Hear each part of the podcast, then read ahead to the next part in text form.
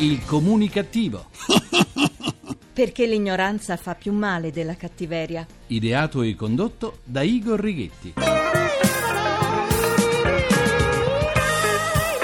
Grazie della linea Tiziana Ribichesu e a Barbara Condorelli. Buona comunicazione Italia dal vostro comunicativo di fiducia Igor Righetti. Bentornati alla nostra terapia radiofonica di gruppo di Sana Comunicativeria numero 1873 con il 73 col 3. Senza idee continueranno a trionfare i tonfi col botto. È quello che sta accadendo in tv alle emittenti La 7 diretta da Paolo Ruffini e Rai 3 diretta da Antonio Di Bella. La ex comica Sabina Guzzanti con un 2-3 stella dopo nove anni di latitanza aveva promesso uno show con fuochi d'artificio. Invece non si vedono neppure le stelline di Capodanno. Uno spettacolo vecchio dove la satira ha lasciato il posto all'ideologia becera, un'ennesima occasione persa per la teletribuna Sabina Guzzanti, la quale avrebbe potuto così riscattarsi. Ma i suoi sermoni, dove l'ironia è stata sostituita dall'astio, risultano essere divertenti come guardare il pavimento bagnato mentre si asciuga. Flop con ascolti risibili anche per Daria Bignardi, sotto il 4% di share, e il suo programma di interviste a catena Le invasioni barbariche. La trasmissione su Rai 2 si intitolava L'era glaciale e fu un flop. Ora è tornata sulla 7 ed è ancora flop. Tonfo pure per la conduttrice che ride per qualunque cosa, Serena Dandini. Il suo programma The Show Must Go Off non decolla, arrivando anche sotto il 2% di share per un totale di 450.000 telespettatori a puntata.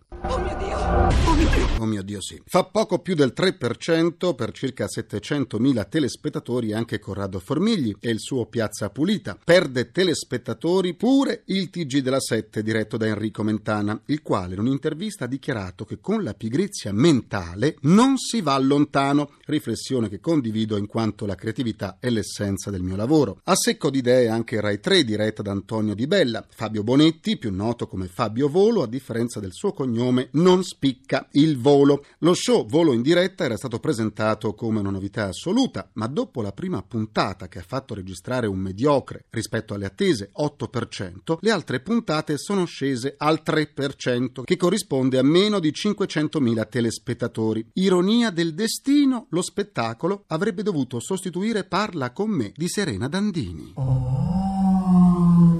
A Fabio Volo, dotato di italiano traballante, conviene tornare a scrivere i suoi romanzi facili facili. A quanto pare il pubblico di Rai 3 non ama i prodotti troppo leggeri e a quanto pare le centinaia di migliaia di estimatori dei suoi romanzi non lo seguono in tv. E pensare che Volo aveva promesso una tv diversa. Durante la conferenza stampa aveva affermato basta con la tv che parla solo di sé. Voglio dare un po' d'aria, interrompere questa compagnia di giro. Dai dati di ascolto in caduta libera sembra che l'aria sia stata mefitica. Ogni puntata, aveva spiegato Fabio Volo, interagiremo con i social network e costruiremo il programma minuto per minuto. Chiediamo agli spettatori di collaborare con l'invio di foto e filmati che andranno a comporre la passeggiata più bella del mondo nel paese più bello del mondo. Una passeggiata che Fabio Volo dovrà fare con pochi affezionati telespettatori, quasi in solitudine. Altro flop è il programma di prima serata di Rai 3 Robinson, condotto dall'algida Luisella Costamagna, che racimola uno streaming sito 4% di share quando va bene, poco più di un milione di telespettatori in prima serata. La nostra TV dimostra ancora una volta di non osare, di non sperimentare e senza creatività, senza progetti innovativi a lungo termine, continueremo ad assistere ai super flop, alle catombe dei vari personaggi e personaggini televisivi. La TV di oggi dovrebbe prendere esempio da certe emittenti radiofoniche dove si sperimenta ancora e dove si portano avanti progetti a lungo termine e non a tempo determinato, con costi irrisori rispetto ai programmi TV, certe emittenti radiofoniche di oggi raggiungono il doppio dei telespettatori di molte trasmissioni televisive e il comunicativo ne è un esempio. Amo la radio perché arriva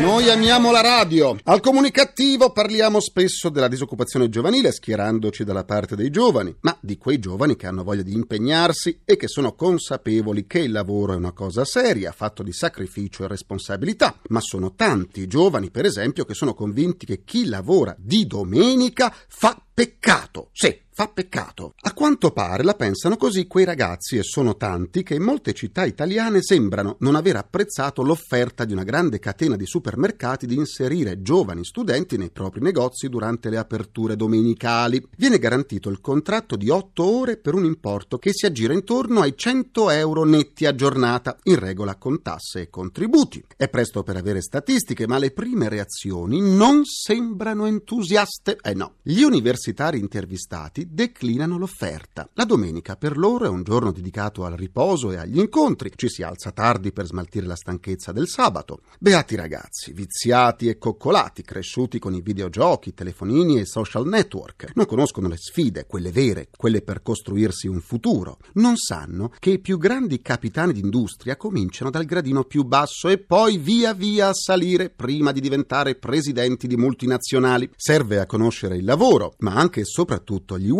Ricordo ancora quando alcuni anni fa il comunicativo andava in onda il sabato e la domenica mattina. Cercavamo giovani collaboratori, arrivarono tanti curricula, ma come i giovani vennero a conoscenza che si lavorava il sabato e la domenica, ci dissero no grazie. Chi accettò lavora ancora in questo programma e a differenza di tanti coetanei che si piangono addosso ma che non ne vogliono sentir parlare di lavorare il sabato e la domenica, non sono disoccupati. Sono convinto che i giovani migliori accetteranno l'offerta di questa catena di supermercati, se non altro per fare una nuova esperienza, un'esperienza importante. Il lavoro fa male, lo dicono tutti. Eh sì, continuiamo la terapia. Il ministro della giustizia Severino ha detto che il carcere deve essere un luogo certamente di punizione, ma anche di redenzione, di ritorno alla società. Noi dobbiamo fare qualunque sacrificio perché questo avvenga. Condivido con il ministro, ma ci vogliono pene certe e severe, altrimenti, come tutti i giorni ci dimostrano i fatti di cronaca, il lupo perderà soltanto il pelo, ma non il vizio. A Livorno, per esempio, una 35enne era appena uscita di prigione il 21 marzo e il 23 è stata di nuovo arrestata per tentato furto. La donna livornese è stata fermata all'uscita di un grande magazzino con cosmetici e profumi nella borsa per un valore di 900 euro, che risultava però non aver pagato. La signora non è stata scoperta mentre rubava il pane o il latte, ma beni di lusso come profumi e cosmetici, che probabilmente avrebbe anche rivenduto. Mettiamocelo in testa. Senza pene certe sarà sempre così. Usciranno e rientreranno, usciranno e rientreranno. Neppure più dal carcere, ma da casa loro dove i ladri saranno rimasti per qualche mese agli arresti domiciliari. Usciranno e rientreranno, usciranno e rientreranno. Un po' quello che ogni giorno accade con i detenuti agli arresti domiciliari, i quali tra cartelli torno subito, passeggiate, corse, shopping e uscite per continuare a delinquere sono spesso più fuori casa che dentro. E i casi di cronaca di detenuti che lasciano i propri appartamenti durante gli arresti domiciliari sono quotidiani e sono soltanto quelli che vengono scoperti. Eh, i carabinieri, per esempio, hanno sorpreso in un centro sportivo di Zogno, in provincia di Bergamo, un operaio marocchino di 39 anni mentre giocava una partita a calcetto. L'uomo era ai domiciliari per reati in materia di stupefacenti e aveva il permesso per uscire di casa dalle 7 alle 18, soltanto per andare al lavoro in una ditta della provincia di Lecco. Lui però ne aveva approfittato per andare a giocare a pallone. Quando i militari lo hanno visto al centro sportivo, lo hanno riportato in cella. Dovrà ora rispondere anche di evasione. Le prigioni sono troppo strette, i detenuti scappano all'istante. Ma questa è la civiltà. Ah, ecco cos'è. Per riascoltare le sedute del comunicativo andate sul sito ilcomunicativo.rai.it dove potrete anche scaricarla in podcast. Vi aspetto sulla pagina Facebook del comunicativo facebook.com slash il comunicativo. C'è mia nonna su Facebook e l'ha cambiato pure il look.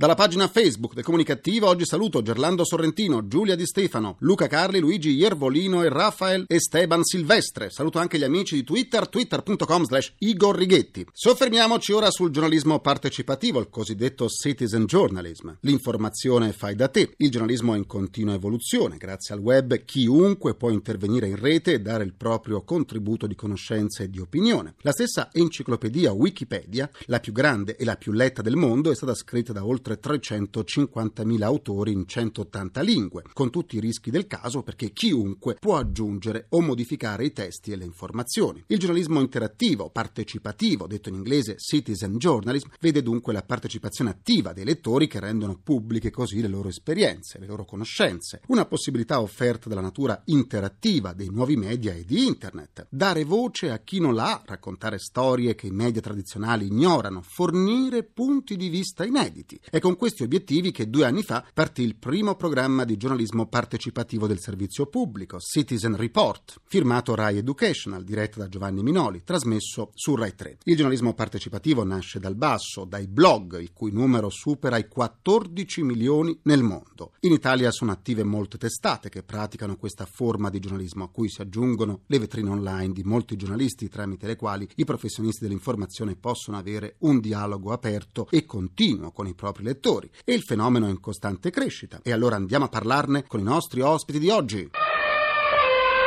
Do la buona comunicazione al caporedattore ed editorialista del Corriere della Sera Giuseppe Di Piazza. Bentornato al comunicativo. Grazie, buona comunicazione a voi. Internet dà la possibilità a tutti di improvvisarsi reporter. Come selezionare le notizie utili dalle bufale mediatiche? È un bel caos perché eh. onestamente l'offerta è enorme e lì una delle poche garanzie che hai è il marchio sotto il quale queste notizie appaiono. Io credo che i grandi marchi, le grandi testate, cominciando dal New York Times, Washington Post, Corriere della Sera, Repubblica, eccetera, siano garanzia di autorevolezza e credibilità. Giornali e telegiornali autorevoli utilizzano spesso le informazioni fornite dai blogger per integrare la copertura delle notizie. Connettere la generazione di internet con l'informazione tradizionale che cosa produce? Sicuramente un risultato prezioso, bisogna stare molto attenti a questo perché rischio era contenuto nella domanda precedente, cioè che poi questi blogger non li puoi utilizzare come se fossero fonti giurate o certo. fonti precise, sono sicuramente pezzi di realtà e come tali vanno trattati, quindi preziosi per comprendere alcune cose, ma non sono certamente l'autorevolezza fatta fonte. Il famoso premio giornalistico Pulitzer ha preannunciato il riconoscimento formale dei social media come canali di autentico giornalismo. Qual è il ruolo allora dei professionisti? È sempre quello di essere garanti secondo una deontologia molto severa. Magari in Italia su questo si è scantonato tanto, eh? non è che essere professionisti in Italia spesso sia sinonimo di deontologia. Comunque il premio che è stato dato ai blogger è importante per quello che ha significato soprattutto se pensiamo alle rivolte del Nord Africa, cioè alla guerra di liberazione sì. che il Nord Africa ha compiuto nell'ultimo anno, dovuto moltissimo al lavoro anche dei blogger che attraverso la rete hanno propagandato la democrazia. Grazie Giuseppe Di Piazza, caporedattore ed editorialista del Corriere della Sera e buona comunicazione. Grazie e buona comunicazione a voi.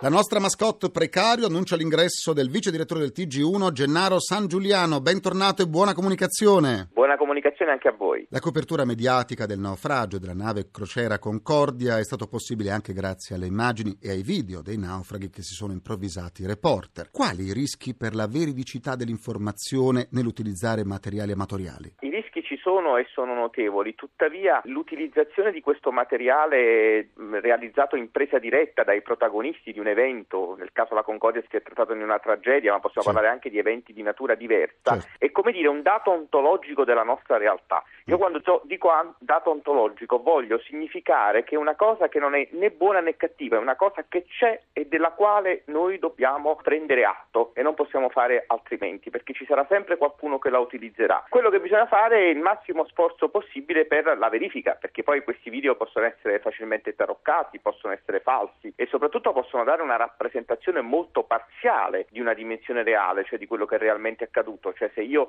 riprendo, come dire, un'inondazione, ma riprendo un piccolo dettaglio dell'inondazione può sembrare una cosa più tragica di quello che realmente è, o viceversa si può sottovalutare un evento. Ecco, bisogna manipolarlo con sapienza, però nella consapevolezza che purtroppo c'è, nel bene o nel male c'è, e quindi è una realtà ineludibile del nostro tempo. Gennaro, qual è l'impatto dei blog sull'informazione? Eh, l'impatto è importantissimo. Io dico che nelle varie ere ci sono stati dei salti tecnologici. Mm. Il primo fu con Gutenberg, l'invenzione della stampa. Sì. Poi abbiamo avuto un altro salto tecnologico con l'invenzione della radio, poi con la televisione. L'ultimo salto tecnologico, intendendo per salto tecnologico un fenomeno che veramente può impattare sulla vita e sulla dimensione informativa delle persone, sono certamente i blog perché i blog ci fanno capire che non esiste più, dire, un giornalismo passivo in cui c'è il giornalista che dà la notizia, ma c'è un continuo interloquire in cui siamo tutti quanti utenti, fruitori, ma siamo anche protagonisti della notizia. Il giornalismo partecipativo come garanzia di qualità? Può essere una garanzia di qualità perché, come dire, allarga la base democratica. In democrazia più c'è partecipazione, più la democrazia è forte e solida.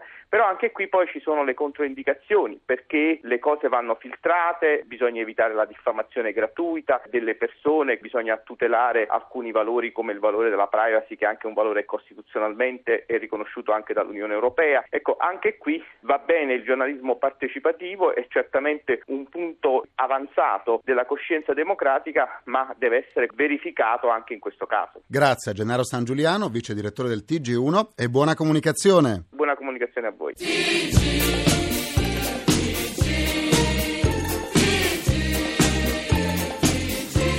Concludo anche questa seduta con il mio pensiero comunicativo. Il Tribunale di sorveglianza dell'Aquila ha concesso la detenzione domiciliare per un anno all'ingegnere Michele Aiello, ritenuto dai magistrati l'alter ego nella sanità del capo mafia Bernardo Provenzano, recluso nella prigione di Sulmona. All'origine di tale decisione c'è la malattia di Aiello, che gli impedisce di mangiare il vitto della prigione, fatto soprattutto di legumi, in quanto soffre di favismo. Quindi posso dire che per Aiello è migliore il cibo fatto in casa rispetto al polpo in galera? Già. Ringrazio i meno ossidabili complici Vittorio Lapi, Walter Righetti, Carla Pagliai e Massimo Curti. Un ringraziamento a Francesco Arcuri. Alla console. Alla console tra i suoi amici! Folletti! C'è Gianni Fazio. Oggi è il suo ultimo giorno di lavoro in quanto va in pensione. Grazie Gianni per il tuo prezioso lavoro svolto in questi anni con grande professionalità. Ti auguriamo una pensione felice e di poter fare tutto quello che a causa del lavoro non hai potuto realizzare. I Folletti invece, essendo precari, non andranno in pensione e continueranno a tenerci compagnia. La terapia quotidiana del comunicativo tornerà domani, sempre alle 17.20. E ricordate, un uomo che si fa da solo non è un drogato asociale. Buona comunicazione e buona serata dal vostro portatore sano di comunicattiveria. Igor Righetti, grazie, a domani. Il comunicativo. Perché l'ignoranza fa più male della cattiveria. Ideato e condotto da Igor Righetti.